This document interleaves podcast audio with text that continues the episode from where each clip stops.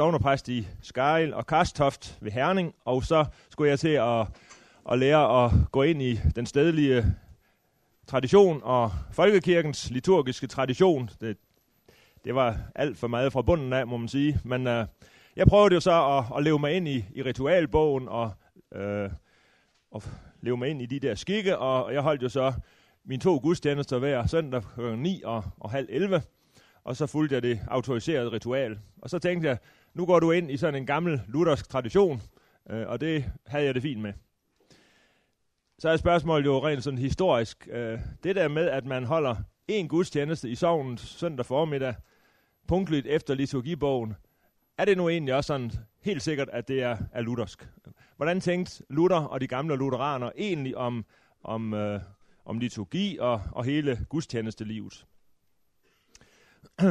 Der er jo meget øh, fokus i disse år på, på øh, gudstjenestefornyelse. Øh, det var det ikke i, i min præstetid, der var der meget lidt fokus på det, men nu er det ligesom det, det vælter op af, af jorden med eksperimenter, og man afprøver nye gudstjenesteformer, og man konstruerer nye gudstjenester. Og det kan man have øh, mange forskellige meninger om. Jeg har min egen mening om det, og, øh, og det lader jeg så komme frem indirekte i det, jeg siger i dag. Fordi, fordi, fordi der øh, findes naturligvis ikke øh, nogen form for objektiv historiefremstilling eller historieforskning. Den måde, som jeg har, har tænkt at øh, gribe det an på i dag, det er, at vi skal prøve at, at se på Luther selv, øh, hvad han skrev om gudstjenesten sådan rent faktisk, og, og hvad der sådan var rødderne til det, han skrev. Og så skal vi også øh, trække linjen øh, fremad i ældre luthersk tid. Hvordan gik det så med, med Luthers tanker i, i den lutherske gudstjeneste i Danmark, sådan øh, frem til cirka, øh, cirka 1700? Ja, så det var ligesom planen, og øh, til det formål, så ligger der rundt omkring på bordene sådan en stak øh, kopier af Luthers øh, henholdsvis det skrift, der hedder om gudstjenestens ordning i menigheden. Hvis ikke I har fået fat i det, så ligger de yderst på bordet, så kan I lige sende dem ind, så alle har adgang til det. Og så, øh, og så er der også det meste af den tyske messe øh, er også kopieret, men, og, og dem skal vi så prøve at, at læse lidt i. Og øh, øh, ja. Det som Luther siger om, om gudstjenesten, det kan man egentlig øh, samle i et citat, der siger, alt skal jo blandt de kristne ved gudstjenesten ske for ordets og sakramenternes skyld. Så det er sådan ligesom overskriften. Så, øh, når vi øh, tager udgangspunkt i, i Luther, så må vi sige, at for Luther, der begyndte det hele med hans evangeliske opdagelse af læren om frelse af noget ved tro alene. Og øh, den tro, den skabes gennem tilsigelsen af evangeliet, og derfor bliver det at forkynde evangeliet om nåden, det bliver kernen, hovedsagen for Luther i det hele, og også i hans forståelse af gudstjenesten. I Romerkirken, der var det jo anderledes. Øh, igennem middelalderen, der var øh, højdepunktet i gudstjenesten, det var messeofferet. Messen, det var kernen, og øh, den norske øh, liturgi mand, som hedder Helge Fæn, han har skrevet det sådan meget øh, oversigtsagtigt. Øh, indtil år 800, der gjorde man messen. Altså, der var præst og menighed fælles om at tage del i handlingen omkring ordet og nadveren. Så i tidlig middelalder fra 800 til 1200, der var messen noget, man hørte. Det var noget, menigheden sådan passivt overværede. Øh, og, øh, og det blev mere og mere fyldigt og mere og mere svært at forstå. Så måtte der messeforklaringer til. Og så til sidst, i senmiddelalderen, eller hvad, fra 1200 til 1500, der var messen noget, man så. Øh, der kom en masse øh, bønder ind i, i præstens øh, messe, øh, og øh, de blev bedt med lav røst ved gudstjenesten, så man kunne ikke rigtig høre længere. Til gengæld så var der noget at se.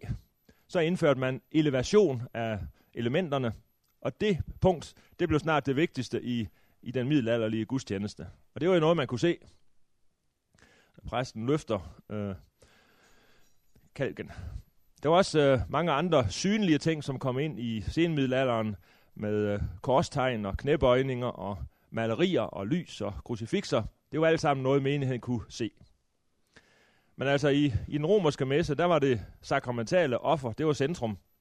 Det er offer, som en, der skulle en ret indvidet præst til at foretage. Så var det ligesom præsten, der fejrer messen på menighedens vegne. Og øh, derfor var elevationen, det var så også højdepunktet i det hele. Efter reformationen, så var det ikke længere elevation, som var hovedpunktet i gudstjenesten. Nu var det selvfølgelig prædikenen. Og øh, den der overgang, øh, den, øh, den øh, er jo kendt selvfølgelig, men øh, man kan jo spørge om, om, øh, hvor meget det sådan egentlig rigtigt er slået igennem, fordi man hører tit folk sige, og jeg hører desværre også øh, nogle gange mig selv sige det, øh, hvem har gudstjenesten i dag? Øh, det er jo sådan en meget sådan middelalderlig øh, forståelse af, hvem, hvem der har gudstjenesten. Fordi efter luthersk opfattelse, så er det menigheden, der har gudstjenesten. Øh, og så ved den gudstjeneste, der er der så en eller anden pastor NN, der prædiker for menigheden. Men det er jo menighedens gudstjeneste, det er ikke pastor NN, der har gudstjenesten på søndag. Men øh, ordene de hænger jo ved, og det kommer vi tilbage til, at det er der egentlig mange ting, der gør fra, fra katolsk tid, selvom vi ikke måske tænker over det. Men altså, den... Øh, jeg tror, jeg, jeg tror, at vi udsætter den der til, til bedre tider. Ja, øh, Messeofferet var altså som sagt hovedpunkten i den katolske øh, gudstjeneste i middelalderen, og, øh, og da messeofferet blev opfattet som en, en god gerning fra menneskets side, så var der ikke noget, Luther i den grad vender sig imod i katolsk gudstjeneste, som, som, som netop øh, messeofferet. Det stred jo mod selve kernen i evangeliet. Det stred mod al øh, sand retfærdiggørelseslære. Så øh, noget af det første, han skriver om på det liturgiske øh, område, det er, at han skriver imod den skik i et skrift, som hedder Afskaffelse af privat messe. Nu er sige, det er, uh, Luther var ikke den første, der, der så problemet i den her privat messe. Der var, der var faktisk en, en stigende protest igennem senmiddelalderen uh, imod privatmesserne. Men altså igen, uh, Luthers uh, hele kamp, den starter ikke med et ønske om en mere uh, anderledes gudstjenesteform. Uh, det starter overhovedet ikke der. Når han så kommer ind på, på liturgiske spørgsmål, ja, så handler det for ham først og fremmest om at tage de elementer ud af den kendte liturgi, som strider mod evangeliet. Øh, alt, hvad der kunne smage af fortjenstfuld gerning fra menneskets side, det skal væk, øh, fordi nu skal vægten lægges på formidlingen af nåden. Bortset fra det, altså at de gerningsretfærdige ting skulle væk, så øh, vil han i, i vid udstrækning videreføre traditionerne fra middelalderen, når det gælder øh, gudstjenestens liturgi og, og ritualerne ved sakramenterne. Og derfor var det øh, jo heller ikke ham selv, der var først ude med at, at lave reformer inden for gudstjenesteområdet. Øh, I i Wittenberg og, og de andre steder, hvor reformationens tanker var slået igennem, der var det ikke ham, der, der begynder med at reformere selve gudstjenesten. Det var nogle af hans kolleger, som begyndte på det, og de gik øh, deres egne veje på det punkt. Karlstadt, hans kollega, dekan på Wittenbergs teologiske fakultet, han starter i, i 1521 med, med reformer inden for liturgien, mens Luther stadigvæk sad på Wartburg. Så går Karlstad i gang med sine egne reformer med gudstjenester på tysk. Og Luther var for uroliget, øh, og han maner til forsigtighed med hensyn til praktiske reformer. Og øh, det ligger Luther på sinde, at, at øh, når man laver reformer, så må man ikke gøre en ny lov ud af, af den slags ting. Øh, man skal ikke binde samvittigheden på en ny måde. Så har man jo netop faldt tilbage i den katolske grøft øh, og lave en lov ud af noget i kirken. Så der er en modsætning til Karlstad for det første, og endnu mere modsætning fik Luther så til Münster, som øh, altså ham fra bondekrigen, en radikale reformator, øh, som i 1523 også er ude med at lave en, en gudstjeneste på tysk. Og det er så noget af baggrunden for, at, at Luther i, i 1523 skriver sit første øh, skal vi sige, gudstjenesteskrift, som hedder Om gudstjenestens ordning i menigheden. Og øh, den konkrete anledning er, at, at der er en evangelisk menighed i nærheden, som har bedt Luther om et råd. Øh, der har de lidt vanskelige forhold. De er under et katolsk øh, styre, men de vil gerne være en evangelisk menighed. Og så rådgiver Luther dem til, at at øh, så må I vælge jeres egen præst. Øh, Luther står fast på, at evangeliet skal forkyndes, og derfor så skal det være evangeliske prædikanter. Han, man kan henvise til Titus, øh, Titus brevet, hvor Paulus skriver til, til Titus, at han skal indsætte ældste i alle byerne på Kreta, øh, og øh, så siger Luther, når nu øh, de romerske biskopper ikke vil sørge for at indsætte prædikanter i alle byer, så må menigheden selv kalde dem. Øh, for Luther tænker, at man skal adlyde sin øvrighed, lige til det punkt, hvor den vil for, forbyde øh, evangeliets forkyndelse, øh, så skal man ikke adlyde den længere, fordi øh, man skal høre evangeliet. Det var jo skriftet om, hvor at, at den her menighed har ret til at kalde en præst, og så skriver han et følgende skrift til den samme menighed, hvor han rådgiver dem om deres, om deres øh, gudstjeneste ordning, og det er så det skrift, de har fået i, i kopi. Og nu skal vi prøve at, at se lidt på øh, nogle af udsagnene øh, i det, og, øh, og så vil jeg øh, sammenfatte øh, i, det, i det nogle hovedpunkter. Og øh, I kan se, deres, de har jo sidetal, og så er det nummereret, og, øh, og derfor så skal vi nu øh, læse på side 67 fra linje 5 til 21. Gudstjenesten, som nu foregår overalt, har en kristen fin herkomst, ligesom også prædikeembedet. Men ligesom prædikeembedet er ødelagt af det gejstlige tyranni, således er også gudstjenesten ødelagt af hyklerne. Ligesom vi nu ikke afskaffer prædikeembedet, men ønsker at at bringe det i sin rette stand, således er det heller ikke vor mening at ophæve gudstjenesten, men at der bringe den i rette brug. Tre store misbrug er trængt ind i gudstjenesten. Den første, at man har fortidet Guds ord og kun læst og sunget i kirkerne. Det er den værste misbrug. Den anden, hvor Guds ord har været fortiget, er der nu desuden kommet så mange ukristelige fabler og løgne ind, både i legender, sang og prædiken, at det er afskyeligt at se. Den tredje, at man har holdt denne gudstjeneste som en gerning for at erhverve Guds nåde og særlighed. Der er troen gået under, og enhver har skænket og testamenteret gaver til kirker, har ville være præst, munk og nonne. Så øh,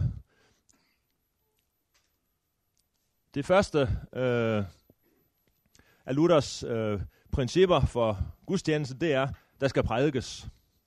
Øh, det er ikke nok, at man læser op fra Bibelen. Øh, det er ikke nok, at man synger. Der skal prædikes. Guds lov og Guds evangelium skal rækkes til syndere, skal tilsige syndere til, til dom og til oprejsning. Ordet skal nødvendigvis udlægges, ellers så øh, får folk måske det hele galt i halsen og gør evangelium til lov.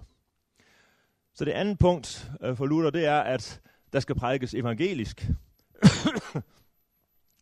øh, man skal ikke prædike om blå ender. Dem vender vi tilbage til. Øh, det skal være Guds ord, der skal prædikes. Den øh, senmiddelalderlige katolske kirke var ikke fremmed over for prædiken overhovedet. Heller ikke for prædiken på folkesproget. Øh, der blev faktisk prædiket mere og mere i senmiddelalderen, øh, også på tysk i Tyskland. Munkeordneren gjorde mere og mere ud af, af den tyske forkyndelse. Og øh, det har Ben Flemming Nielsen, min gamle bibelkristleder fra KFS, øh, skrevet en, en meget lært og meget øh, indsigtsfuld bog om, som hedder Kirkens liturgi, oldtid og middelalder. Og der gør han rede for, hvordan øh, prædiken på folkesproget vandt mere og mere frem. Øh, i, i, i senmiddelalderen. Så det er ikke øh, sådan set noget, noget nyt. Øh, det der er problemet for Luther, det er, hvad hjælper det, at der bliver prædiket, når det ikke er evangeliet, der bliver prædiket? Øh, det er jo ukristelige fabler og løgne og legender. Altså man prædiker på den måde, at man fortæller helgenlegender fra prædikestolen, men det er jo ikke evangelium, siger Luther. Øh, det er jo snarere, det får snarere karakter af lov, fordi når man fortæller om alle de hellige mænd og kvinder og deres bedrifter, ja, så sidder menigheden måske og, og får den øh, lærdom med hjem, at nu skal man så ved egne anstrengelser søge at leve op til de vældige forbilleder, man har fået tegnet. Så øh, der skal prædikes evangelisk. Øh, og så skal man nu jo altså ikke opfatte det, selve det at gå til gudstjeneste som en god og fortjenstfuld gerning. Så har man jo i det hele taget flyttet fokus væk fra troen over på gerningerne. Og så er det, at man får de her vildfarelser, at, at folk de giver øh, skænker og testamenterer gaver til kirker, øh, fordi de tror at behage Gud på den måde. Ja, vi springer ned til linje 28. Der siger han, som et fyndord, derfor, hvor Guds ord ikke bliver prædiket, er det bedre, at man hverken synger, eller læser, eller kommer sammen. ja, så meget, så meget for de liturgiske øh, andagter og, og lignende. Øh, så hellere ikke komme sammen, øh, end at komme sammen, og så lede vild, folk vild ved ikke at prædike evangeliet. Øh, den menighed, han skriver til her, den øh, har allerede lagt afstand til deres øh, katolske offerpræst, hvis øh, hovedformål var at forvalte messen. Nu har de så i stedet for fået sig en prædikant. Prøv at se linje 3 på side 68. Derefter skal prædikanten, eller hvem det bliver befalet, træde frem og udlægge et stykke af denne lektie, så, alle, så at de andre alle forstår, lærer og bliver formanet. Læg mærke til titlen. Det er ikke en præst, det er en prædikant, de har fået.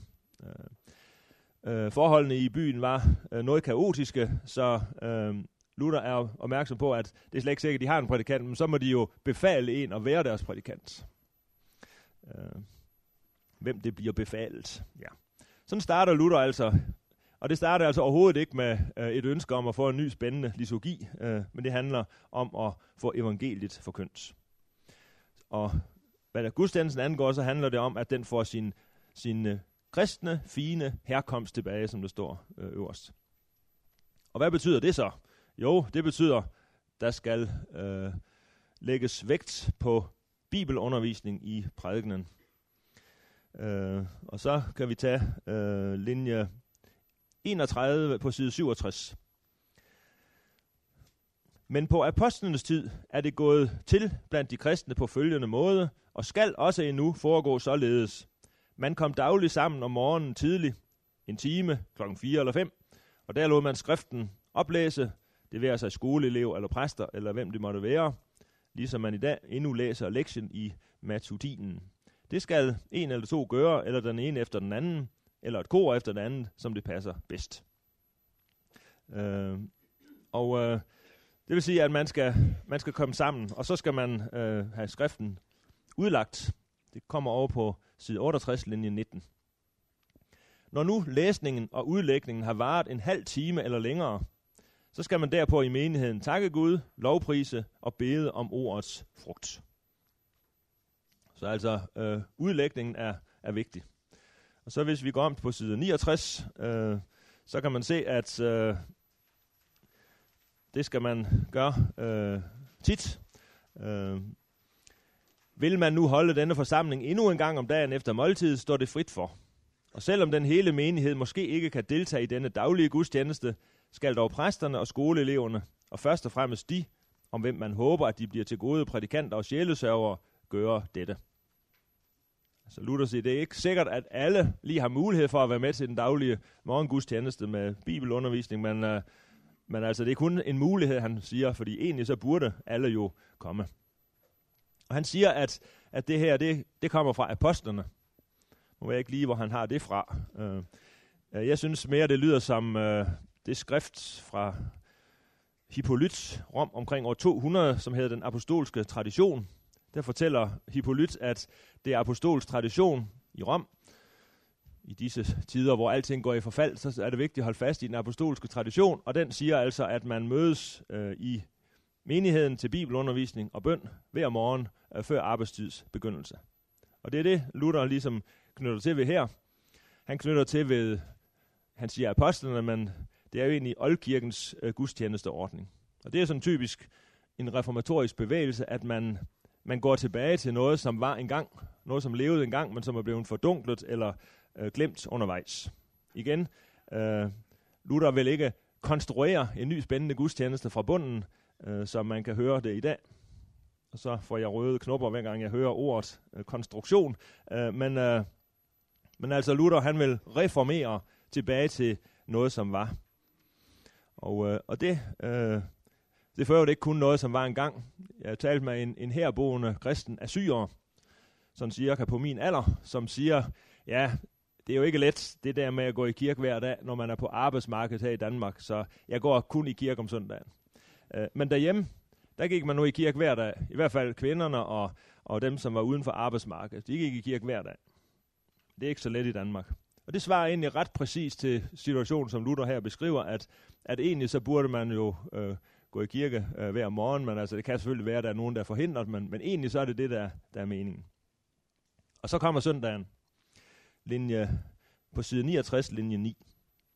Men om søndagen skal denne forsamling ske for hele menigheden, ud over den daglige samling af den mindre flok. Og der skal man synge messe og vesper, som man øh, hidtil øh, var vant til, således at man til begge tider prædiker for den hele menighed, om morgenen det sædvanlige evangelium, om aftenen epistlen, eller det står til prædikanten selv, om han også tager en bog for sig, eller to, som det synes ham gavnligt. Så altså, der er to gudstjenester om søndagen, øh, og dels så prædiker man over evangeliet, og dels over epistlen, eller måske en anden bibelsk bog. Så vi kan se, at, at Luther altså øh, fastholder den gamle tekstrække øh, fra oldtiden, øh, men han er også åben for, at der kan prædikes over andre øh, bibeltekster. Det er jo vigtigt at få give noget bibelundervisning. Øh, det er jo Luthers tanker. Hvis vi lige springer lidt øh, frem i, i den danske historie, så øh, var det meget vigtigt i den ældre lutherske tid i Danmark, at, at, øh, at der blev god tid til, til prædiken. Øh, og, øh, og derfor så, øh, når tiden kunne være knap, så skar man ned på, på sangen og ceremonierne, fordi prædikenen, den, kunne, den måtte ikke blive glemt. Og så blev øh, prædikenerne jo notorisk lidt øh, lange i ældre Luthers tid. I 1683 i danske lov, der er man, er man nødt til at skrive, at præsterne ikke må prædike over en time. Øh, den gemene mand til kedsommelighed og des mindre opbyggelse. Øh, men altså, øh, man kan sige, at, at det, som i den lutherske ortodoxi kunne, kunne overdrives, øh, det er jo egentlig bare et anlæggende, som man i høj grad har for Luther. Øh, vægten på den her øh, grundige, solide øh, prædiken over bibelteksterne. Øh, men altså, det kunne tage lidt overhånd, og derfor var det, at man på nogen prædikestol i danske kirker i ældre Luthers tid fik indsat et timeglas, så man øh, menigheden kunne have lidt styr på øh, tiden. Men altså, hvis ikke, øh, hvis ikke gudstjenesten skulle blive for lang, så måtte man så skære ned på de andre led, fordi man havde en vældig vægt på, på forkyndelsen. Øh, og, øh, og det var jo så, blev jo så selvfølgelig et problem, da, da man øh, øh, kom ind i rationalismens tid, og man fik dårlige prædikner. Så skriver Wilhelm Beck fra 1800-tallet om den danske gudstjeneste i oplysningstiden, den var blevet skåret ned til et moralsk foredrag, omgivet af degnens solosang. Så, og så arbejdede Wilhelm Bæk så på at få den fulde messe øh, genindført, som, øh, som Luther jo også øh, forus, ligesom forudsætter, at det er det, man egentlig skal. Ja. Øh, en, øh, man kan sige, det er en, en vældig vægt på øh, bibelundervisning her med to gudstjenester om søndagen med prædiken over forskellige tekster og gerne flere bibeltekster undervejs. En vældig vægt på bibelundervisning, og det er jo, man kan sige, desværre øh, ret fremmed øh, i, i dansk tradition i dag. Øh, det er ikke fremmed alle steder i verden. Jeg har besøgt en, en, øh, en menighed, en baptistmenighed i Rumænien. Der var 900 til den her morgengudstjeneste, og den begyndte klokken 9. Først var der en times bøn, så, øh, altså bedemøde en time, så var der en times bibelundervisning i relevante grupper, altså børn, unge, voksne, nye osv., og så til sidst en højmesse fra 11 til 12, øh, også med der med en god, solid prædiken for, for hele forsamlingen. Øh, og øh, hvad kan de da ikke få lært af bibelkundskab, sådan en menighed i, i årenes løb? Men nu, nu går det selvfølgelig også væsentligt bedre for de evangelikale i Rumænien, end det gør i, i Vesteuropa. Men de har godt nok en vægt på, på bibelundervisning der, som, som, øh, som vi har tabt undervejs. Men altså efter reformationen i Danmark, der var der mange gudstjenester hver uge. Øh, jeg har lige nævnt, øh, hvad Luther siger her, men altså i Danmark, så blev det sådan, at, at i, øh, i danske byer om søndagen, så var der øh, højmesse, så var der øh, 12 prædiken, og der var aftensang, øh, og øh, de to sidste gudstjenester, det var væsentlig katekismusundervisning for, for unge og gamle. Det vil sige, altså hver eneste søndag, så var der bibelundervisning og regulær undervisning. Ikke kun for børn. Og det var især i byerne, fordi ude på landet, der kunne det godt være svært at samle øh, folk til så mange gudstjenester i løbet af en søndag. Øh, dyrene skulle jo også passes. Så der klarer man det med behovet for katekismusundervisning på en anden måde. Øh, når præsten havde, det står der i reglen, at når præsten har prædiket en halv time over evangeliet, så skal han prædike en halv time over katekismen. Så, øh, så altså, det er en luthersk øh, arv, kan man sige, at der, at der skal være en, en solid øh, prædiken med bibelundervisning. Nu har Luther så øh, i skriftet her, øh, linje, også været inde på de forskellige andre liturgiske led, som, som øh, har været. Hvad skal man gøre med dem? Øh, jo, man, dem skal man selvfølgelig fastholde, siger Luther. Den her tradition for at lovsynge skal man fastholde. Man skal synge og bede fra Bibelen, som man plejer. Linje 23 på side 69. Sangen i søndagens messer og vesper lader man forblive, de den er ganske god og taget fra skriften. Dog kan man formindske eller forøge den.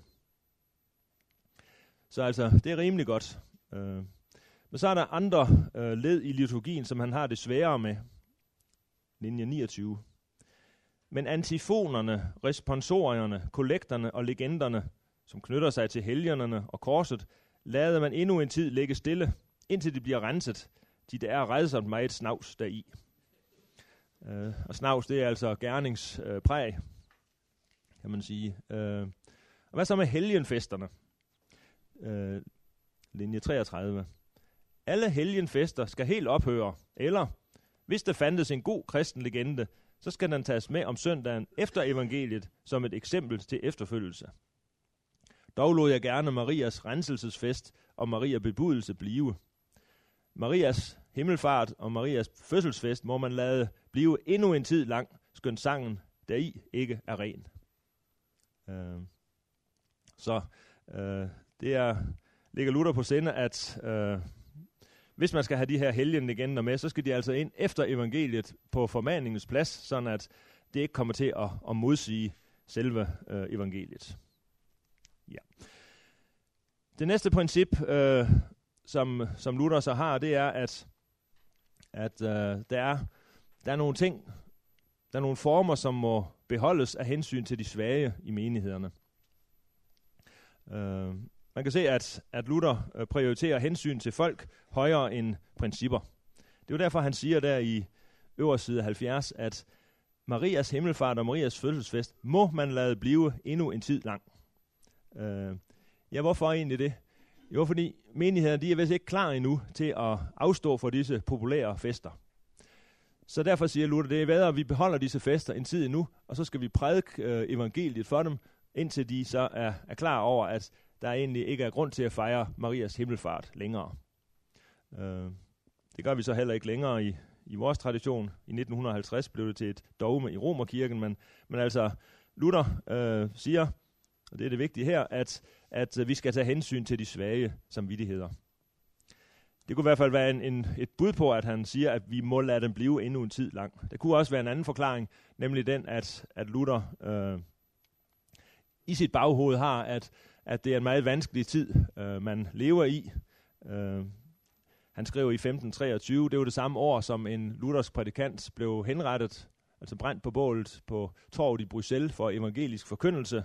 Øh, Luther var selv øh, to år tidligere blevet dømt fredløs, så øh, det hele er meget usikkert, og, øh, og Luther har måske tænkt lidt pragmatisk også, at det kunne være, at det var godt for selve evangeliet sag i det store perspektiv, at være lidt tilbageholdende med at ændre for mange ting inden for liturgien. Øh, så man kan godt leve med nogle Maria-fester, hvis det ikke i øvrigt kan fremme evangeliets forkyndelse i en videre kreds. Man skal ikke lave alting om med det samme. Og, øh, og han tror heller ikke på, at det nytter at, at sådan gribe hårdt ind og gennemføre ting med tvang, hvis hjerterne endnu ikke har åbnet sig for evangeliet. Der er nogle katolske traditioner, som, som er stærke i befolkningen, og som det ikke er let lige at udrydde på én gang. Og, øh, og det øh, må man sige, at, at det har den senere danske lutherske historie også øh, båret vidnesbyrd om. Øh, I katolsk tid, der bar man kors rundt på markerne, øh, og øh, det var der nogle steder i Danmark, man blev ved med at gøre helt til 1800-tallet øh, for at fremme høsten. Øh, og øh, der kan være skikke, som er, er svære at, at udrydde. Øh, jeg, jeg, må, jeg må bekende, at, at øh, i forbindelse med det her foredrag, der fandt jeg for første gang ud af, at, at, at grunden til, at, alle de kirker, jeg har, jeg har set i tidens løb, der står knæleskammel til venstre ved alderet. Og det har jeg aldrig tænkt på før. Men det, er en, det havde en eller anden øh, teologisk betydning i katolsk liturgi. Øh, og, og derfor, jeg ved ikke om, står den ikke altid til venstre? Øh, jo. Øh, og jeg ved ikke om, det er sikkert nogen, der har, der har vidst det og har gjort meget ud af det, men altså, for mig var det helt nyt. Men altså, det er altså en katolsk tradition, som, som man har levet med, og som, som stadigvæk er der, og, og jeg har bare ikke øh, lige tænkt på, at, at det har haft nogen sådan dyb teologisk betydning. Øh, ja. I, øh, I det her lille skrift fra 1523 om gudstjenestens ordning i menigheden, der er der så øh, egentlig kun givet nogle pejlemærker fra Luthers side. Der er jo ikke givet nogen øh, fuldt færdig liturgi. Men altså, Luther starter med evangelieforståelsen, og så ud af den, så, så vokser der, øh, for at sige det på en moderne måde, på hans rejse, der vokser der en større og større erkendelse frem. Vi ved ikke præcis, hvornår han fik øjnene op for selve evangeliet, men vi ved jo ret tydeligt, at i, i 1517, der kom han til at udvikle sig, hvad, hvad det her syn kommer til at betyde for afladshandlen. Og, øh, og så går rejsen videre. I 1520, der udvikler han i de reformatoriske hovedskrifter, hvad den evangeliske opdagelse betyder for syn på gerningerne, for syn på præstembedet, på kirken. Og i, i 1521, der skrev han så, at vi skal af med privatmessen. Og nu her i 1523, så udfordrer han så, hvad det evangeliske syn må betyde for, for gudstjenestens ordning. Fordi evangeliet, det er et fremmed budskab, der må tilsiges os udefra, fordi vi ikke af os selv kan hverken forstå det eller tro det.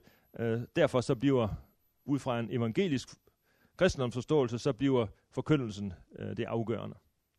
Og i øvrigt er altså ikke nogen ønsker om at være en kirkelig revolutionær type. Øh, gudstjenesten har en fin herkomst. så øh, det næste skrift, han, han udgiver om liturgi, det er så øh, det skrift, der hedder Formula Missae. Og øh, det er på latin, og det er meget konservativ skrift.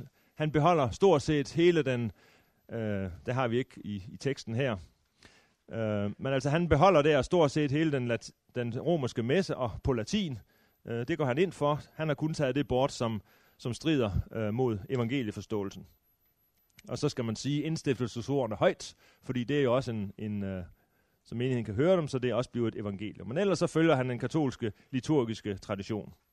Det var 1523 formula misse.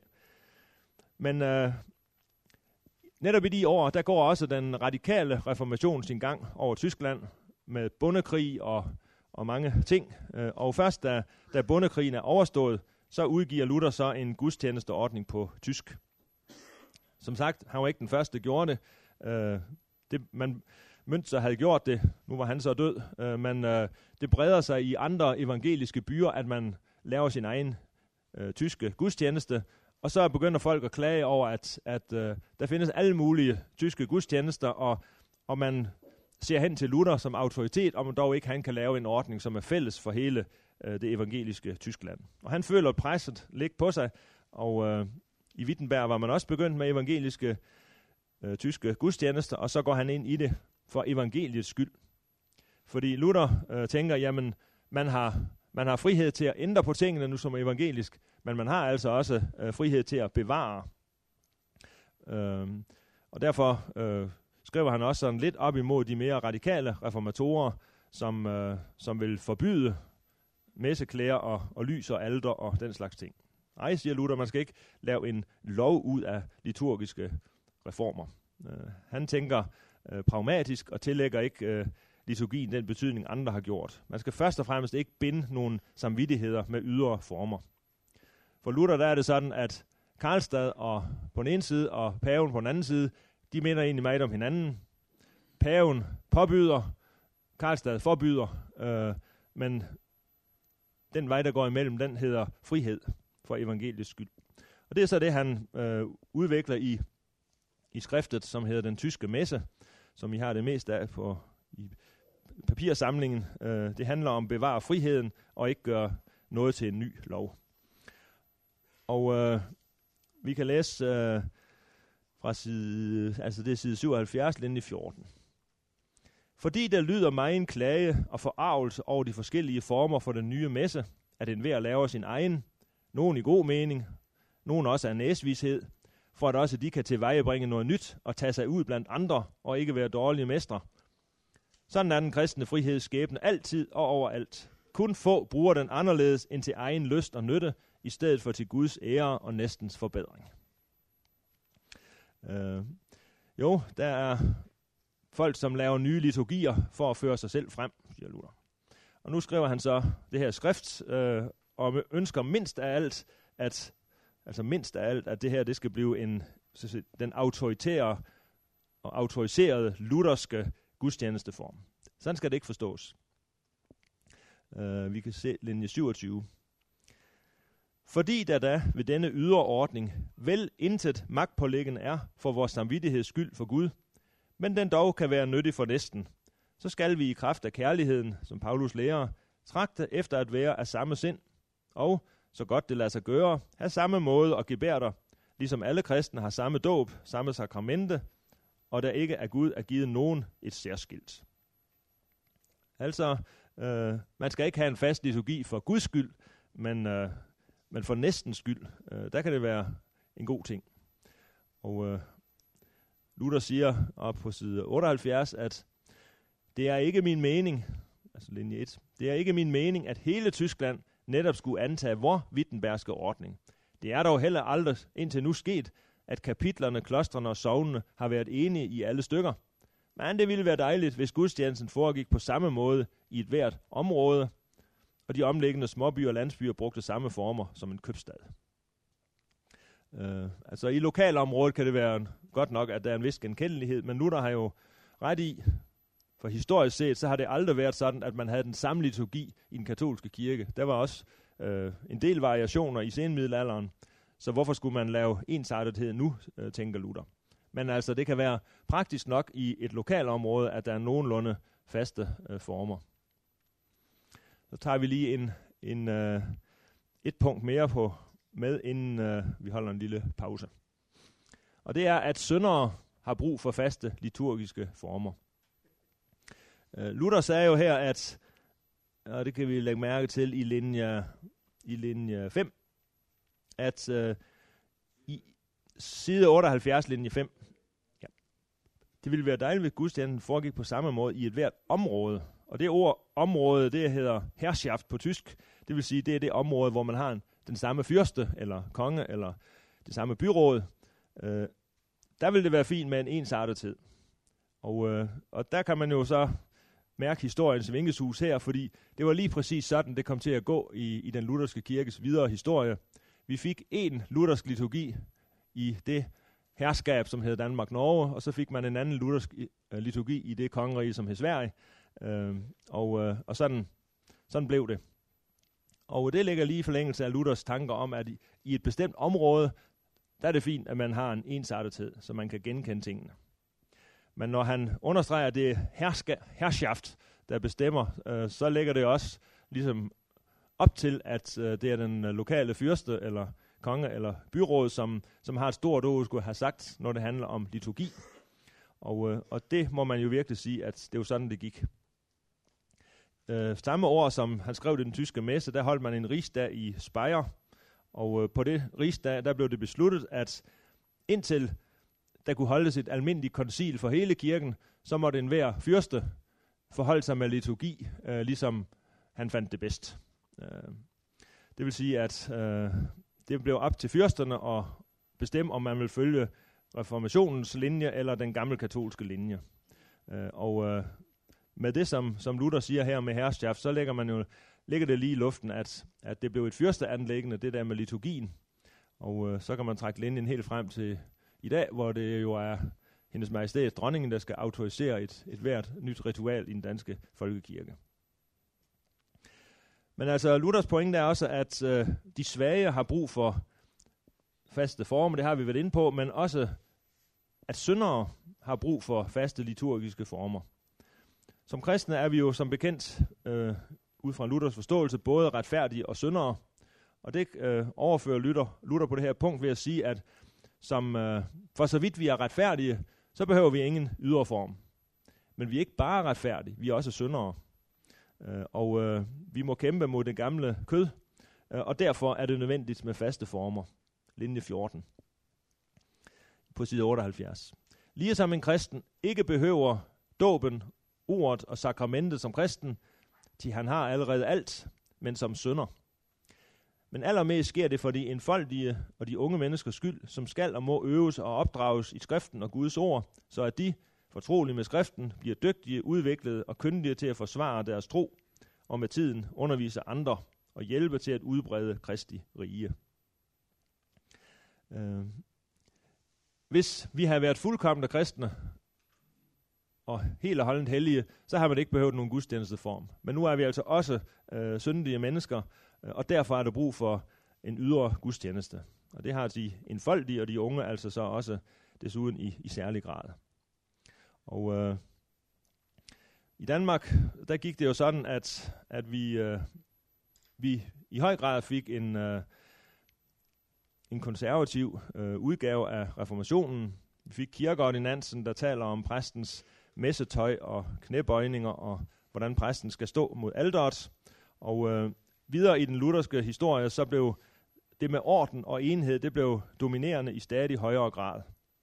De danske prædikanter på reformationstiden, de vil have mere orden. Og de efterfølgende lutherske biskopper, de arbejder for at få mere orden. Og øh, til sidst, så lykkedes det dem, og det gjorde det, da, da kirken havde været med til at gøre kongen enevældig i 1660, så fik vi med enevælden øh, øh, den, som hedder Danmarks og Norges kirkeritual, som er øh, toppunktet i den udvikling i retning af ensartethed i den lutherske gudstjeneste i, i Danmark-Norge. Øh, det har der ikke været helt frem, helt op til, men fra med 1685, så er det virkelig en ensartethed.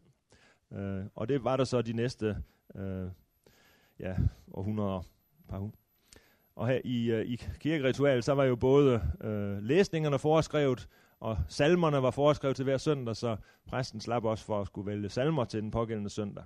Så man kunne virkelig koncentrere sig om at holde den, den lange øh, bibelprædiken. I det følgende, øh, så øh, skal vi så se på, at øh, Luther går ind for, at man skal beholde øh, gudstjenester på latin. Men jeg tror lige, vi, vi holder lige en, øh, en pause, inden vi kommer til dette dramatiske. Tænk, Vidste I det, at Luther gik ind for, at vi skulle bevare de latinske gudstjenester? Kom igen om et kvarter og hør. Øh.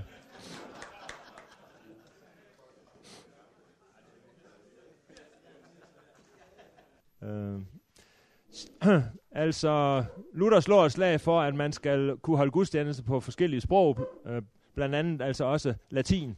Og baggrunden for det, det er den øh, historiske situation på Luthers tid. Det var sådan, at øh, tyrkerne, de muslimske osmander, de havde øh, på det her tidspunkt trængt sig frem til Ungarn, øh, og øh, var en trussel mod det kristne Vesteuropa, og, øh, og øh, så sige, den, den store politiske forventning på Luthers tid, det var, at øh, det kunne meget vel gå sådan, at også Tyskland ville komme under muslimsk overherredømme. Øh, og netop derfor i den situation, hvor vores unge tyskere ville være under muslimsk herredømme, så var det specielt vigtigt, at de kunne nogle sprog, og de var godt funderet i den kristne tro, sådan at de på den måde kunne drive mission blandt dem, som de nu var ville blive undertrykt af. Øh, sådan tænkte man mission dengang, Øh, og øh, om det så lige var latin, græsk og hebraisk, som der var det mest nærliggende sprog at lære, øh, det er så en anden sag. Øh, men altså Luther har i hvert fald øh, mere sans for mission, end man ofte har, har tillagt ham. Øh, og når han, øh, når han går ind for at have evangeliske gudstjenester på latin fortsat, ja, så havde det så også det element i sig, at latin var, var datidens øh, engelsk. Altså det var det sprog, man kunne begå sig med over hele kristenheden. Det vil sige, hvis man vil udbrede evangelisk kristendom til andre dele af Vesteuropa, så var latin et, øh, et godt øh, fælles sprog at gøre det på. Uh, når det handler om søndagsgudstjenesten for lægefolk, så skulle det foregå på tysk i Tyskland. Men skoleeleverne, de burde jo kunne uh, klare en gudstjeneste på latin, og, og derfor skulle man gøre det sådan. I Danmark i den lutherske tid, der var man jo meget lutherske, øh, og man fulgte øh, Luthers tanker fra den tyske messe, øh, og øh, i byerne, der fastholdt man de gamle latinske led, øh, og øh, ude på landet var det så vanskeligere, fordi der havde man ligesom ikke øh, de folk til stede, der kunne gennemføre en, øh, en gudstjeneste på, med latinske led. Men, øh, men altså, så der blev den her forskel på by og land i Danmark, øh, fordi man godt ville fastholde det latinske sprog. Og øh, faktisk øh, så, så var der liturgisk forskel på by og land i Danmark indtil 1992, øh, har jeg læst mig frem til. Jeg håber, det er rigtigt. Øh, fordi indtil 1992, der var der en, en særlig tekst til 12 prædiken i købstederne på Store Bededag. Øh, så der var en forskel på by og land helt til 1992. Øh, men øh, så man forsøger i Danmark at følge Luthers tanker fra den latinske, fra den tyske messe, og, og vil bevare latinsprog ved nogle af gudstjenesterne, og øh, det slag, det kæmper man, og det taber man i, i 1685, hvor man ligesom har opgivet at, at bevare den, den latinske gudstjenesteform øh, for menigmand. Men øh, vi har stadigvæk latinsk sprog i, i, øh, i den danske kirke, tror jeg. I hvert fald den ritualbog, som jeg anskaffede mig i 1986, der står der øh, latinske tekster i forbindelse med præstevielse, provsteindsættelse og bispevielse. Jeg tør så ikke sige, hvornår de sidste har været i brug, men, øh, men de står i hvert fald i min ritualbog. Han brugte det, ja. Så man har... Ja, godt. Øh, altså, ved ikke, om I kunne høre Flemming øh, oplyse os om, at da Sten Skovsgaard blev bispevidet, der, der foregik det på latin. Øh, så, så noget af, ja ja, det, det er klart. Øh, det, det er de færreste, der formår, der formår at, at prædike på latin i dag. Øh, den sidste, den, den sidste, når vi er ved latinsk prøver, så var Thomas Gert Rørdam, øh, han forsvarede en doktordisputats øh, i 1850'erne, og han var den sidste, der, der forsvarede den på mundtlig latin. Vær så god og skylle. uh, en lille sjov ting med det her med det her med det fremmede sprog. Uh, jeg har læst, at, at uh, på Færøerne, der kæmper man jo for at få, få indført det færøsk som modersmål i kirken, og uh, i løbet af 1900-tallet, så vandt man så den uh, kamp og fik færøsk sprog ind. Uh, men der var mange folk på Færøerne, som, uh, som gerne vil have dansk, i hvert fald ved begravelser og, og vigtige kirkelige handlinger, fordi det var nu ligesom lidt mere sådan rigtigt og højtidligt, når det var på dansk. Øh, nå, tilbage til Luther. Øh, nu har han talt om den latinske messe, og nu kommer vi til den tyske messe, som altså er offentlig, og som skal holdes for de enfoldige skyld. Det er side 79, linje 21. For det andet er der den tyske messe og gudstjeneste, som vi her taler om, og som skal ordnes for de enfoldige lægfolks skyld. Men disse to former må vi lade foregå og ske således, at de holdes offentligt i kirkerne for alle mennesker, iblandt hvilke der er mange, som endnu ikke tror eller er kristne, men flertal står der og gaber, om de også kan se noget nyt, ganske som om vi holdt gudstjeneste midt blandt tyrkere eller hedninger på en åben plads eller en mark. Øh, den her tyske øh, gudstjenesteform, det er den, der udfoldes videre i skriftet, fordi det blev den mest almindelige form. Her var det, at de katolske liturgiske led blev erstattet af, af tyske salmer, altså for eksempel øh, den nikenske trosbekendelse, som vi bekendte i kirken i dag, den blev jo sat på vers af Luther og sunget i, i menigheden. Og øh, ja, så, øh, så er der den tredje gudstjenesteform, øh, linje 31. Det er fællesskabet af de bevidst troende. Den tredje form, som skulle være den rigtige skik efter den evangeliske ordning, måtte ikke foregå så offentligt på pladsen blandt alle slags mennesker.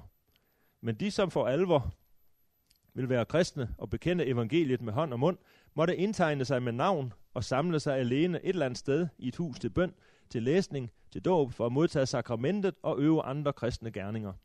Inden for denne ordning kunne man kende, straffe, forbedre, udstøde eller bandlyse dem, som ikke opførte sig på kristen vis efter Kristi regel, Matthæus 18. Her kunne man også pålægge de kristne en almindelig almisse, og så videre. Øh. Altså på Luthers tid, der var alle jo kristne og af navn og, og skulle være det. Øh, man kunne ikke træde ud af fyrstens kirke, øh, men det betød jo ikke, at der ikke var et skæld mellem folk, og det gør Luther øh, meget ud af, at det er der. Øh, der er klart et, et skæld, øh, men hvilke konsekvenser øh, skal man drage af det?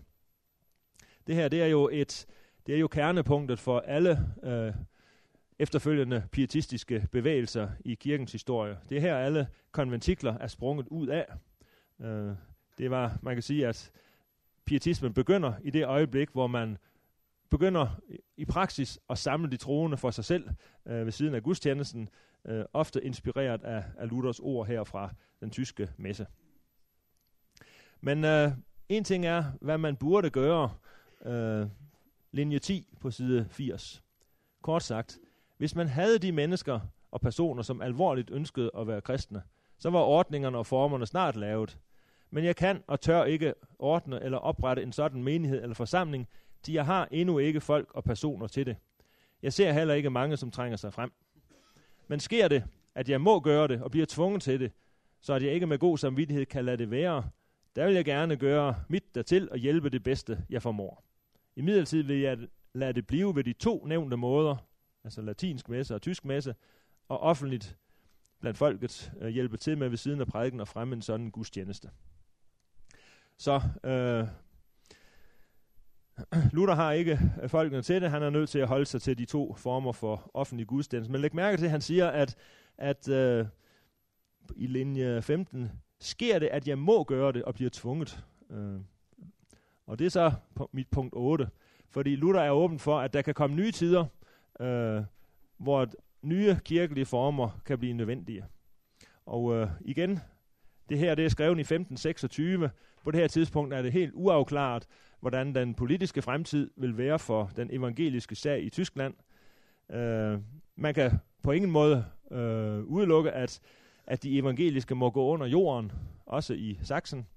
Det kunne være, at katolske fyrster vil forbyde evangelisk kristendom. Det var en fremtidsmulighed. En anden fremtidsmulighed, det er den, at, at øh, tyrkerne kommer og erobrer øh, Sachsen øh, og underlægger øh, tyskerne et muslimsk dyre, så vil det være en helt anden situation, og så kan det være, at vi får brug for, for den der tredje gudstjenesteform. Øh, men altså, øh, det ved Luther ikke på det her tidspunkt, men han er åben for, for muligheden. Øh, det gik så ikke øh, så slemt, som man kunne have forventet i 1526. Øh, som sagt, så blev der samme år lavet en vedtagelse på rigsdagen i Speyer, at de enkelte tyske fyrster måtte forholdt sig til reformerne efter, hvad de syntes, og så blev det basis for, at der i Sachsen kunne begynde et offentligt gudstjenesteliv med evangelisk forkyndelse på tysk og latin. Øh, samme år, 1526, der kunne Hans Tausen med kong Frederik den første tilladelse begynde at holde evangeliske gudstjenester i Viborg, øh, fordi vores fyrste også var velvillig. Øh, og så blev det den vej, historien gik i vores områder, øh, de offentlige gudstjenester. Øh, mest på folkesproget, men også lidt på latin. Prøv at se øh, linje øh, 26 til 30 på side 80. Øh, Velan i Guds navn. For det første er i den tyske gudstjeneste en solid, enkel, enfoldig, god katekismus nødvendig. Øh, det, er, det er så den vej, det kommer til at gå. Og det hænger sammen med, at jo altså dels, at der blev mulighed for at holde øh, offentlige gudstjenester på tysk, men også, at der var stor behov for oplæring. Fordi øh, nu har, har bundekrigen øh, været der, øh, og gudstjenestelivet er meget i forfald. Øh, I mange år er forkyndelsen blevet forsømt, så der er meget, der skal bygges op fra bunden, og øh, Luther havde jo ikke store tanker om, om øh, situationen i, i Tyskland, efter at han havde været på visitation. Den, det er for forår til en lille katekismus. Den nød og skrækkelige elendighed, jeg for nylig oplevede, da jeg var med rundt som tilsynsførende. Du milde Gud, hvor meget jammer har jeg ikke set. Almindelige mennesker kender jo intet til den kristne lærer, især ikke på landet. Og desværre er mange sovnepræster helt uden evner og indsigt i at undervise. Alligevel vil alle kaldes kristne, døbes og gå til nadver, selvom de hverken kan fader vor troen eller de ti bud. De lever som sorgløse dyr og ufornuftige svin. Men noget har de dog lært, fordi nu hvor evangeliet er kommet, har de alligevel hurtigt lært at misbruge alle frihederne mesterligt. Det er baggrunden for, at, at Luther øh, benytter den mulighed, som altså er givet til at, Og øh, som man siger, det første i en tyske gudstjeneste, det er en solid, enkel, indfoldig, god katekismus. Man skal simpelthen øh, begynde fra, fra bunden, øh, og øh, så skal vi om på side øh, 83, linje 15. Fordi det største og fornemmeste stykke i al gudstjeneste er at prædike og lære Guds ord, øh, så forholder vi os på følgende måde med prædikenen og læsningen. På helligdagen eller søndagen lader vi de sædvanlige pister og forblive og har tre prædikner. Og så kommer øh, udfoldelsen af det. Der skal prædikes tre gange om søndagen. Først over epistlen, så over Gamle Testament og evangeliet. Og, øh, og øh, han holder de gamle tekstrækker. Hvorfor egentlig det? Øh, linje 28.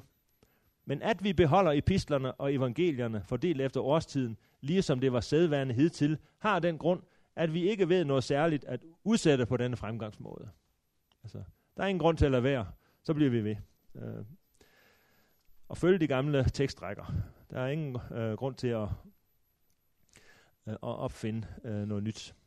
Når Luther så siger katekisme, så, så skal man ikke se for sig, at han mener sin egen øh, udgave af den lille katekismus.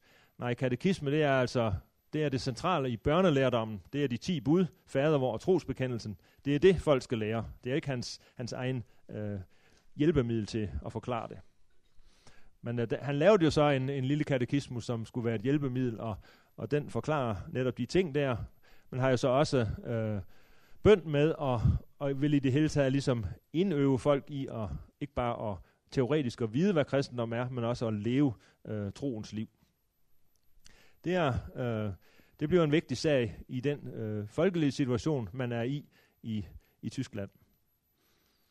Øh, ja. Øh, der var et stærkt katekismuspræg og stærk, øh, stærkt undervisende element, og, øh, og i den sammenhæng så kommer det så også ind for Luther, at man kunne også læse en postille øh, højt øh, fra prædikestolen. Så skal vi om på side 87, øh, linje 35. Der skal altså prædikes og undervises, men det er jo ikke sikkert, at alle øh, præster er, er gode til det. Og så siger, har Luther så altså på stillen i baghånden. 87-35. Derefter kommer prædiken over evangeliet til søndagen eller festen. Og jeg synes, at hvor man havde de tyske postiller fuldstændigt året igennem, var det det bedste, at man forordnede, at man skulle læse dagens postille helt, eller et stykke af bogen for folket. Ikke alene for prædikanternes skyld, som ikke kunne gøre det bedre, men også for sværmernes og sekterernes skyld, for at forebygge, ligesom man ser og mærker på humilierne til matutin, at det måske netop har været denne fremgangsmåde. Øh, hvor ellers ikke åndelig indsigt og ånden selv, for hvilken det hermed ikke vil sætte noget mål, ånden lærer vel bedre at tale end alle postiller og humilier, taler gennem prædikanterne, så kommer det dog til sidst dertil, at enhver vil prædike, hvad han vil, og at der i stedet for evangeliet og dens udlægning, er der bliver prædiket om blå ender. Her har vi de blå ender. Øh, og øh, ja, øh, og så kan man sige, jamen, øh, hvad i verden har blå ender at gøre i en prædiken? Nej, øh, sådan tænker man. Men øh, det er også nogle gange, man som kirkegænger rundt omkring i landet tænker, hvad i alverden har den tv-udsendelse eller den ferieoplevelse, og som præsten fortæller for prædikestolen, hvad alverden har det med, med søndagens evangelium at gøre. Lige så lidt som blå ender. Øh, nej, der var måske lidt polemik i den. Ja. Øh, det her med øh, det her med Luthers øh, postiller, øh, det er jo det er jo ikke øh, særlig øh, udbredt nu, øh, men øh, jeg vil lige mærke, gøre opmærksom på, at det har jo været steder, hvor det faktisk har været øh, brugt øh, på Færøerne, øh, som jo har et, et kirkeliv, som er, er det stærkeste i Europa. Øh, der har man jo næret det åndelige liv igennem generationer, ved at slægt efter slægt fik læst Brockmans husbostil op, fordi man havde for få præster til de mange kirker, så holdt man en gudstjeneste, hvor man læste Brockman op. Og det har næret det åndelige liv øh, i århundreder. Gammel luthersk vers for vers øh, bibeludlægning, det har haft en styrke. Og jeg tror, det er noget af det, som, som Luther har forestillet sig. Lad os da hellere bruge sig nogle øh, postiller der, som, som øh, har et godt indhold. Hellere det, end at få de der præster, som taler om blå ender, eller prædiker, hvad de vil. Øh, og så det sidste punkt, det er, at en luthersk præst øh, er en lærer i Guds ord. Jeg har jo, vi har set på, hvor meget øh, Luther gør ud af, at præsten er en prædikant af Guds evangelium. Og øh, i, øh, i den augsburgske bekendelse, tyske udgave, der er overskriften vom Predikamt. Og, øh, og der kan man lige lægge mærke til, at der i teksten står, for at vi kan nå til denne tro, er det indstiftet et embede til hvad? Til at lære evangeliet og forvalte sakramenterne. Uh, altså en, en, uh, et embeds indehaver, en præst, er ikke en herold eller en profet, og slet ikke en performer eller omsorgsmedarbejder, som, som uh, Morten Hørning var inde på i går. En præst er heller ikke en leder efter luthersk forstand. Nej, en præst det er en, som lærer evangeliet og har et prædikeembede.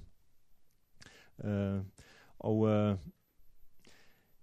det øh, leder mig så lidt over til at slutte med ældre dansk kirkehistorie, fordi i, i, øh, i oplysningstiden, 1700-tallet, der talte man gerne om danske sovnepræster som lærere og religionslærere.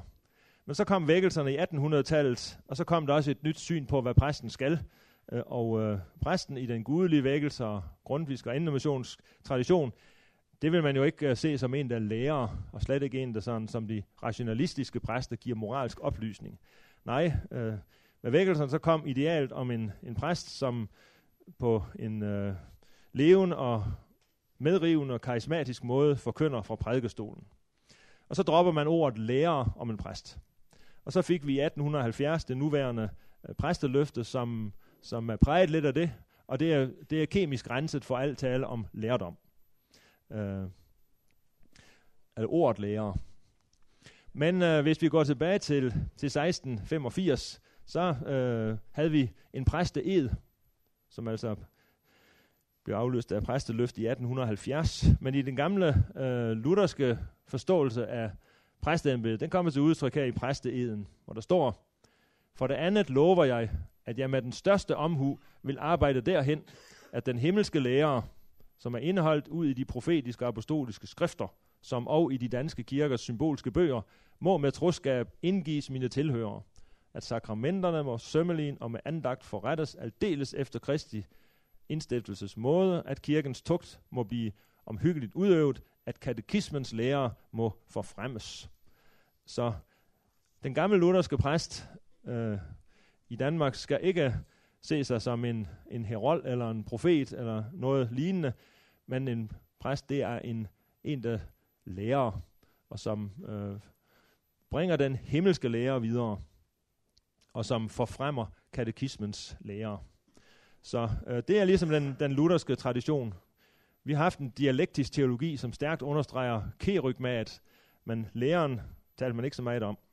Og så havde man vækkelsesbevægelserne syn på præstembedet, men det gamle lutherske, det har vi her, at en præst, det er en, der, der prædiker, og som øh, med største omhu viderebringer den himmelske lære fra Bibelen. Ja, øh, nu har jeg jo talt alt for længe, øh, men det er jo mig, der er mødeleder, så det er ikke let at gribe ind. Øh, så så øh, lige et par spørgsmål kan der vel blive tid til inden pausen, hvis der er nogen, der øh, har noget at spørge om. Claus?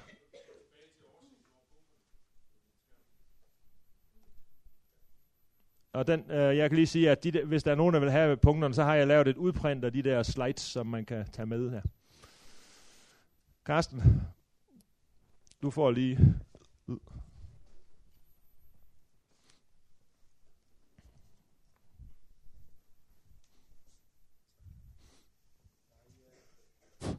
Jeg blev mærke i med en slet skjul øh, tilfredshed, at øh, Luther jo også vil, at skal prædikes over Gamle Testamente. Um, men for Gamle Testamente var der jo ikke nogen, nogen uh, fast række af tekster i modsætning til epistel og evangelier. Hvad, hvad forestiller han sig der? Ja, jeg, altså, han, han, øh, han gennemgik jo selv de bibelske skrifter, som bekendt, altså de gamle testamentlige skrifter, så, så måske har han forestillet sig noget lignende, men det, det tør jeg ikke, og jeg har ikke, det kan være, der er andre, der ved, om han, om han havde idéer til det. Flemming? For at give ham uh, mikro. får, jeg tror, det er sådan sammen, kan, kan hænge sådan sammen. Han var jo gammel munk. Han var vant til at bede tidebønderne. Hvem var det, der sagde, at de skulle bede tidebønder 150 styk inden for en uge? Så det kan meget vel være nedslag derfra, vil jeg tro.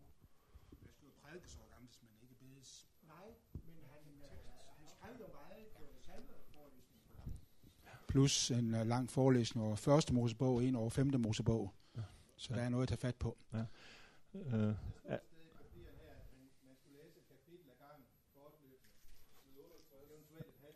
Mm. Ja. Ja. Ja. 68 linje 10. Ja, så... Uh, Andre spørgsmål? Asger,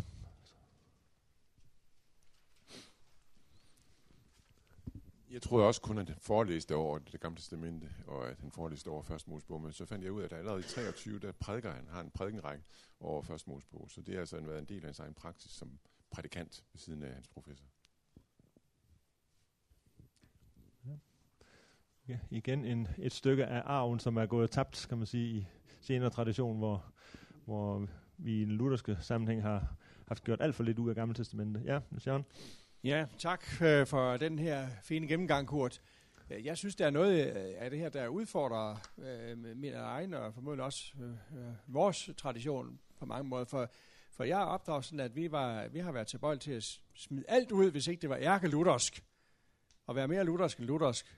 Du havde et citat der fra øh, gudstjenesteforordningen, det første dokument, du har kopieret til os, øh, Øh, hvor han siger, at øh, antifoner og responsorier og kollekter osv., som knytter sig til helgen og, og, og korset, skal man lade det stille, indtil de bliver renset. De er ikke helt i orden, men tøj deres snavset, det kan altså renses og gøres rent og bruges. Og øh, der, der er noget der i, som øh, vi skal reflektere over. Altså, vi kan kender udtrykke og smide barnet ud med badevandet, og det er, mange danske gudstjenesteforordninger har, har gået alt for radikalt til værks og ikke opdaget, altså Romerkirken har ikke monopol på det gode og det skønne og det hellige, men det har vi øh, på nogle punkter ladet dem få, fordi de bibeholdt det, og vi troede, at vi selv kunne skabe noget, der bedre, hvad vi ikke kunne. Det var min replik. Amen. Amen.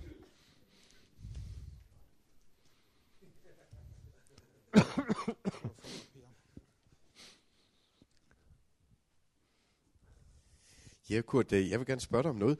Du lægger jo ikke overraskende vægt på øh, den lutherske gudstjenestes øh, centrum i læren.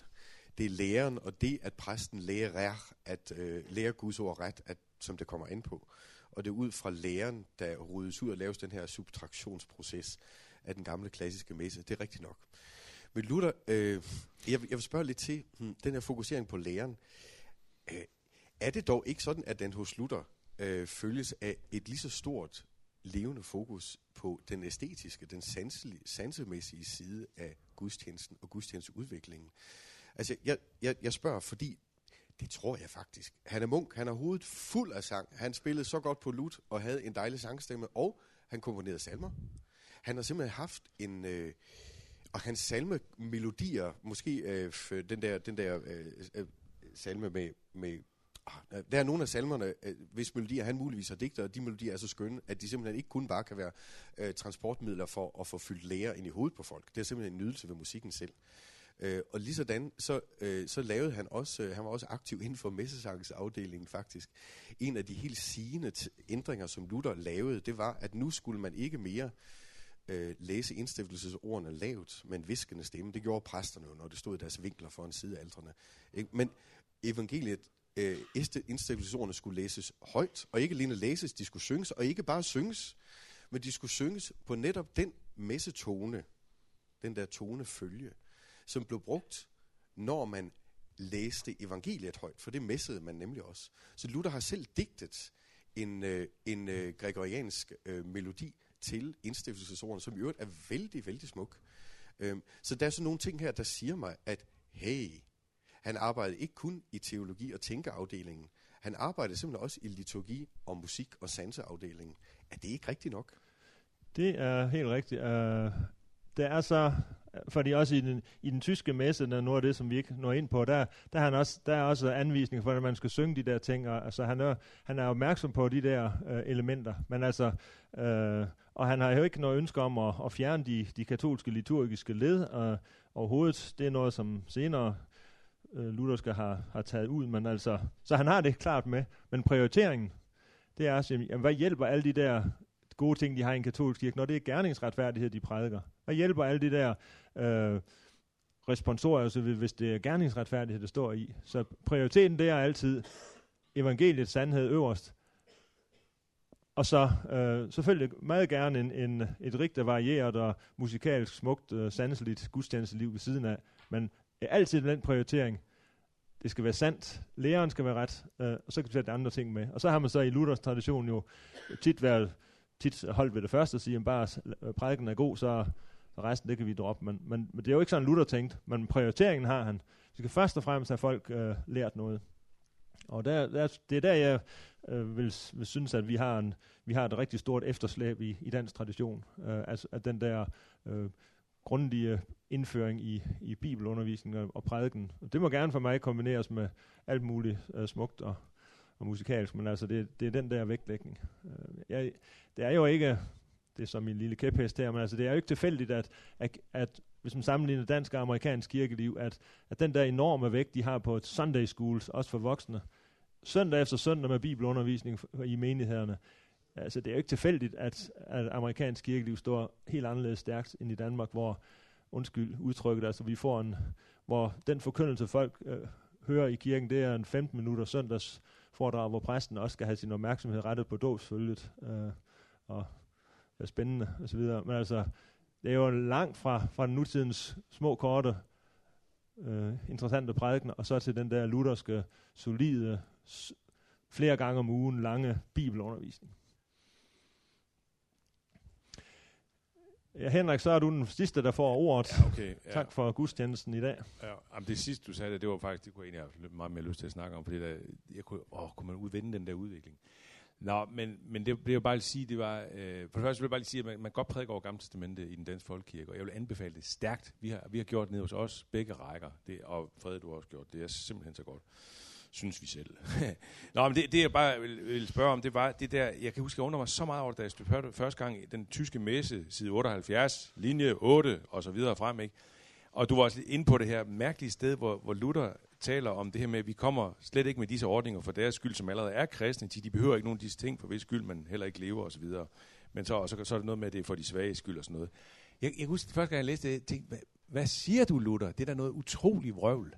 Øh, jeg, jeg, men jeg kan ikke finde ud af, om der er en lille smule ironi i det, en slags selvironi eller sådan noget, fordi han jo i næste sætning siger, øh, men de lever for vores skyld. Han siger altså vores skyld, øh, som endnu ikke er kristne. Vores skyld, som endnu mm. ikke er kristne. Øh, for at de kan gøre os til kristne. Altså er der en smule Uh, jeg ved ikke, altså så er der en smule ironi i det her fald. Hvis, han, hvis det skal tages lige ud, så forstår jeg simpelthen ikke, hvad det er, han vil sige med det. At, at der ikke skulle være brug for det for de sande kristne. Men vi er jo lidt sønder alle sammen, så vi har måske alligevel brug for det. Besønderlige tanke. Ja, jeg tror, jeg tror altså, jeg tolker det sådan, at han siger, i, altså i himlen, hvis vi var i himlen nu, så har vi ikke brug for former. Men uh, det er vi altså ikke lige nu, og derfor så er vi her på jorden, er vi både sønder og retfærdige, så har vi brug for former. Men altså, hvis man rent teoretisk forestiller sig, at vi allerede var i himlen, så kan vi droppe alt, alt snak om liturgi men, uh, men ikke her på jord. Men det er sådan, jeg, sådan tænker jeg, han tænker. Så. Ja, øh, men vi er her på jorden endnu, og dertil, der hører også lægemelig vederkvægelse, som, øh, som man nu har pause til at indtage sin madpakke, eller gå over i stakland